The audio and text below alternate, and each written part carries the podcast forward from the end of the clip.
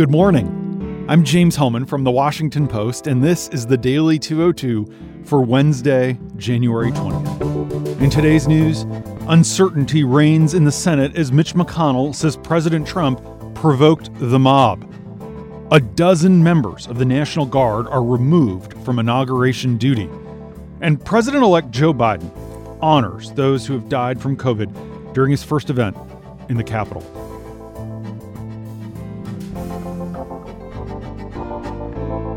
But first, the big idea.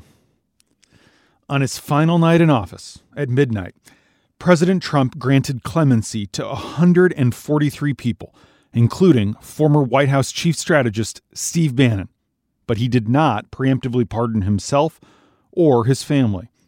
Trump also pardoned two former Republican members of Congress, Rick Renzi of Arizona and Randy Duke Cunningham of California, both had completed prison terms that stemmed from their corruption convictions.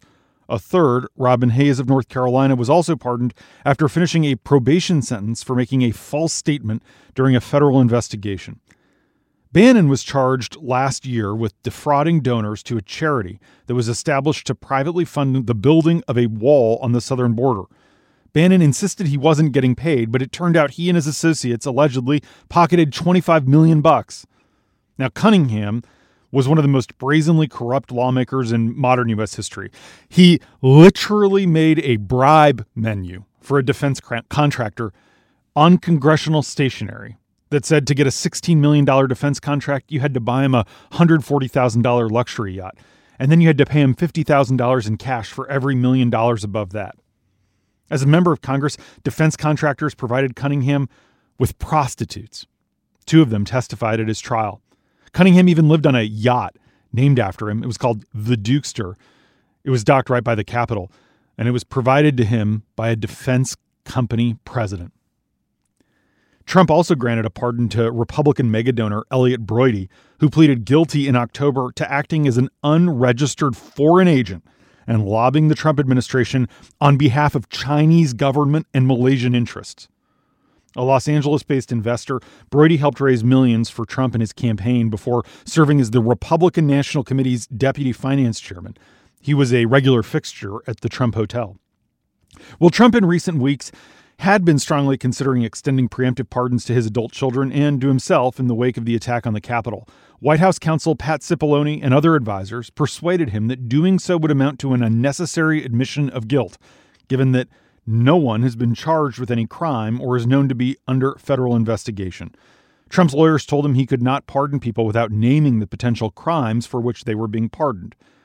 Trump ultimately decided against a series of other controversial pardons that he had also been considering, including for WikiLeaks founder Julian Assange, ex NSA contractor Ed Snowden, and the president's own personal attorney Rudy Giuliani, who has again not been charged with a crime, but whose consulting business has come under scrutiny as part of a sprawling investigation by federal prosecutors in Manhattan. Others receiving full pardons from the lame duck president include the rapper Lil Wayne, who pleaded guilty in December to carrying a loaded, gold-plated 45 caliber Glock handgun on his private jet from California to Florida. He was barred from owning the gun due to a previous felony conviction. Trump also commuted the sentence of Salomon Melgen, a West Palm Beach eye doctor who was sentenced to 17 years in 2018 for stealing $73 million from Medicare. Another Trump commutation went to Sholem Weiss, who was serving an 835 year prison sentence stemming from his conviction in Florida for racketeering, wire fraud, and money fraud related to his role in the collapse of the National Heritage Life Insurance Company. Trump pardoned Ken Kurson, a political consultant who was editor in chief of the New York Observer when it was owned by Jared Kushner, the president's son in law. Kurson was charged in October with cyber stalking related to his divorce, and he hadn't even gone to trial yet. The president also issued a full pardon to Paul Erickson, the Republican political operative who was sentenced to serve seven years in prison for wire fraud and money laundering after pleading guilty to a scheme to defraud investors in an oil development company. You may remember Erickson because he was romantically linked to Russian agent Maria Butina, who pleaded guilty to conspiring to infiltrate conservative groups.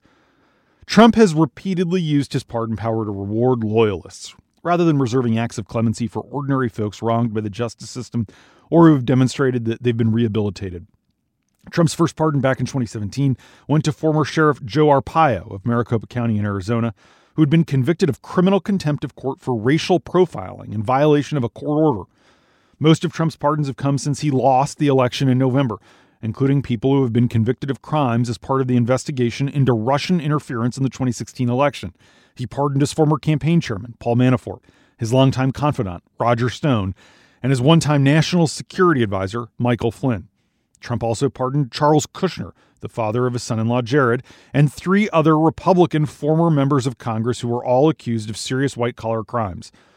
He pardoned ex service members and military contractors convicted of war crimes overseas, including four contractors who were involved with the killing of 14 unarmed civilians in Iraq. It's not just the pardons, though. At 1:08 a.m., Trump rescinded an executive order that limited federal administration officials from lobbying the government or working for foreign countries after they leave their posts. This undoes one of the very few measures he had instituted to fulfill his 2016 campaign promise to drain the swamp. Trump signed the now reversed executive order with much fanfare in the Oval Office after he took office. The order required executive branch appointees to sign a pledge that they would never work as registered foreign lobbyists, and it banned them from lobbying the federal agencies where they worked for five years after lobbying the government. This means that anyone who worked from Trump can now go do that. Trump didn't just fail to fulfill the pledges he made to change the culture of Washington. He supercharged the influence of moneyed interests. He gave wealthy donors ample access to him and his top aides, holding pricey fundraisers while supporters personally pitched him on their ideas. He forced the government to spend millions at his private hotels as he and his family traveled. And he sidestepped long standing rules designed to prevent nepotism, allowing his son in law and daughter to serve in top government jobs. And that's the big idea. Here are three other headlines that should be on your radar. Number one, outgoing Senate Majority Leader Mitch McConnell made his most definitive break yet with Trump yesterday, while the leader of the incoming Democratic majority laid out an ambitious agenda for the opening weeks of the Biden administration. McConnell, for the first time, directly blamed Trump for what happened on January 6th. He said in his final floor speech after six years as majority leader, the mob was fed lies. They were provoked by the president and other powerful people. Most of McConnell's fellow Senate Republicans show little sign of following suit. Many still must contend with a GOP base that's supportive of Trump, and they could pay a price for denouncing him too forcefully. This suggests that the Republican Party could face a years long struggle between those embracing Trump and those distancing themselves. Chuck Schumer said he wants to pass as much legislation as possible in the next few weeks, and he wants to confirm Biden's cabinet nominees, approve trillions in additional pandemic aid, and bar Trump from holding office again despite an uncertain roadmap in the 50 50 Senate, which is struggling even to adopt its basic rules. Schumer is set to move from minority leader to majority leader around 3 p.m. when Vice President Kamala Harris will swear in Georgia's two new senators and tip the chamber toward Democrats with her tie breaking vote. Number two, a dozen members of the National Guard have been removed from inauguration duty as federal authorities screen troops involved for security concerns. The troops include at least two with possible sympathies for anti government groups. Ten were removed for reasons that defense officials declined to detail but said did not involve extremism. Army General Daniel Hokanson, the chief of the National Guard, declined to provide specifics about the troops alleged to have expressed common cause with anti government extremists, but said they made inappropriate comments. One was flagged because of concern within his unit, while another was reported anonymously. The other 10 guardsmen were identified by FBI investigators. Overall, these dozen troops represent a tiny fraction of the 25,000 guardsmen deployed in Washington today for the inauguration. An additional 2,000 active duty service members have rolled into Washington overnight. They're involved in ceremonial roles with the inauguration. Number three. President elect Biden opened his inaugural commemorations last night by honoring the 400,000 of our fellow Americans who have died from the contagion. Returning to Washington for the first time since winning the election, Biden presided over the first event of national mourning amid the pandemic, and it set the tone for an inauguration that will be marked with more solemnity than jubilation. Lanterns surrounding the reflecting pool next to the Lincoln Memorial shone to represent the dead, and buildings across the nation lit in a united effort to honor those we've lost. As the sun set with vibrant tangerine hues over a largely desolate, security conscious downtown, Biden explicitly called on Americans to remember the victims and implicitly signaled the swift changes he will try to bring to the presidency. Four years after Trump entered office, talking about American carnage and insisting I alone can fix it, Biden sought to project an optimism rooted in the possibilities of a country working together. In brief remarks, Biden said, Between sundown and dusk, let us shine the lights in the darkness. To heal, we must remember. It's hard sometimes to remember, but that's how we heal. It's important to do that as a nation. That's why we're here today. Earlier, a Michigan nurse had sang Amazing Grace, and after Biden spoke, a gospel singer sang Hallelujah. In a space that's usually crowded with people for a pre inaugural concert, the dominant image instead was one of a void framed by light. The ceremony was a demarcation between Biden's presidency and Trump's tenure. Trump has almost entirely ignored the swiftly rising coronavirus caseloads and death toll for months, insisting during the campaign that the virus would just disappear soon. Biden's appearance at the reflecting pool came hours after he offered an emotional farewell to his home state, weeping openly several times as he spoke in front of a bank of Delaware flags before boarding a short flight to Washington.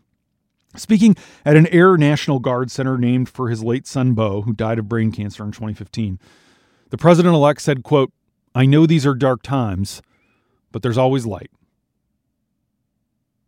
Finally, this is my last edition of the Daily 202 Big Idea podcast. The 202 debuted on June 10th, 2015. Six days later, Trump rode down that golden escalator to launch his presidential campaign and remake American politics. Since then, Trump's name has appeared in every single edition of my newsletter. This wasn't the original plan. To coincide with our launch, I actually interviewed a dozen candidates for the Republican nomination. When one of Trump's top advisors called me to say that he wanted to participate too, I respectfully declined, explaining that I was only showcasing people who had a realistic shot of winning the White House. The next day I ran a Q&A with former Texas Governor Rick Perry. Oops. The rest is history, and we've lived it together. A reality television star became our first president with no prior governing or military experience. We launched this podcast in 2017, and thanks to listeners like you, it has succeeded beyond our wildest dreams. It feels fitting for my final big idea to run on this final day of the Trump presidency. Narrating the Trump era has been an eye opening, if exhausting, labor of love. I woke up at 2 a.m. every single weekday for five and a half years. I've recorded about 900 editions of this audio briefing. Because I believe there's no substitute for shoe leather reporting, I have recorded this podcast from 41 states. If not for the pandemic, I might have reached 50 by now. Fortunately, this morning briefing will continue. My amazing colleagues will fill in as guest hosts, so definitely keep listening for some new voices in the same format you love. After a few weeks of contemplative time, I will begin writing a new column on the opinion page. If you don't subscribe to the Washington Post, it's another reason to take advantage of this week's special offer. A subscription gets you unlimited access to everything we publish, from our political coverage to all of our op eds, columns, and editorials. For a limited time, listeners can get two years of access for just $59. That's less than a dollar a week. Learn more and subscribe at washingtonpost.com slash subscribe.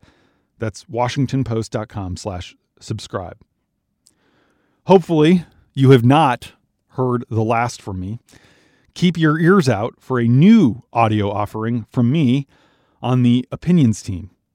We'll have more news on that soon, and we'll be sure to let you know in this space. Until then, I'm James Hohmann, and this was the Daily 202 for January 20th, 2021. Stay safe and know how grateful I am to you for listening.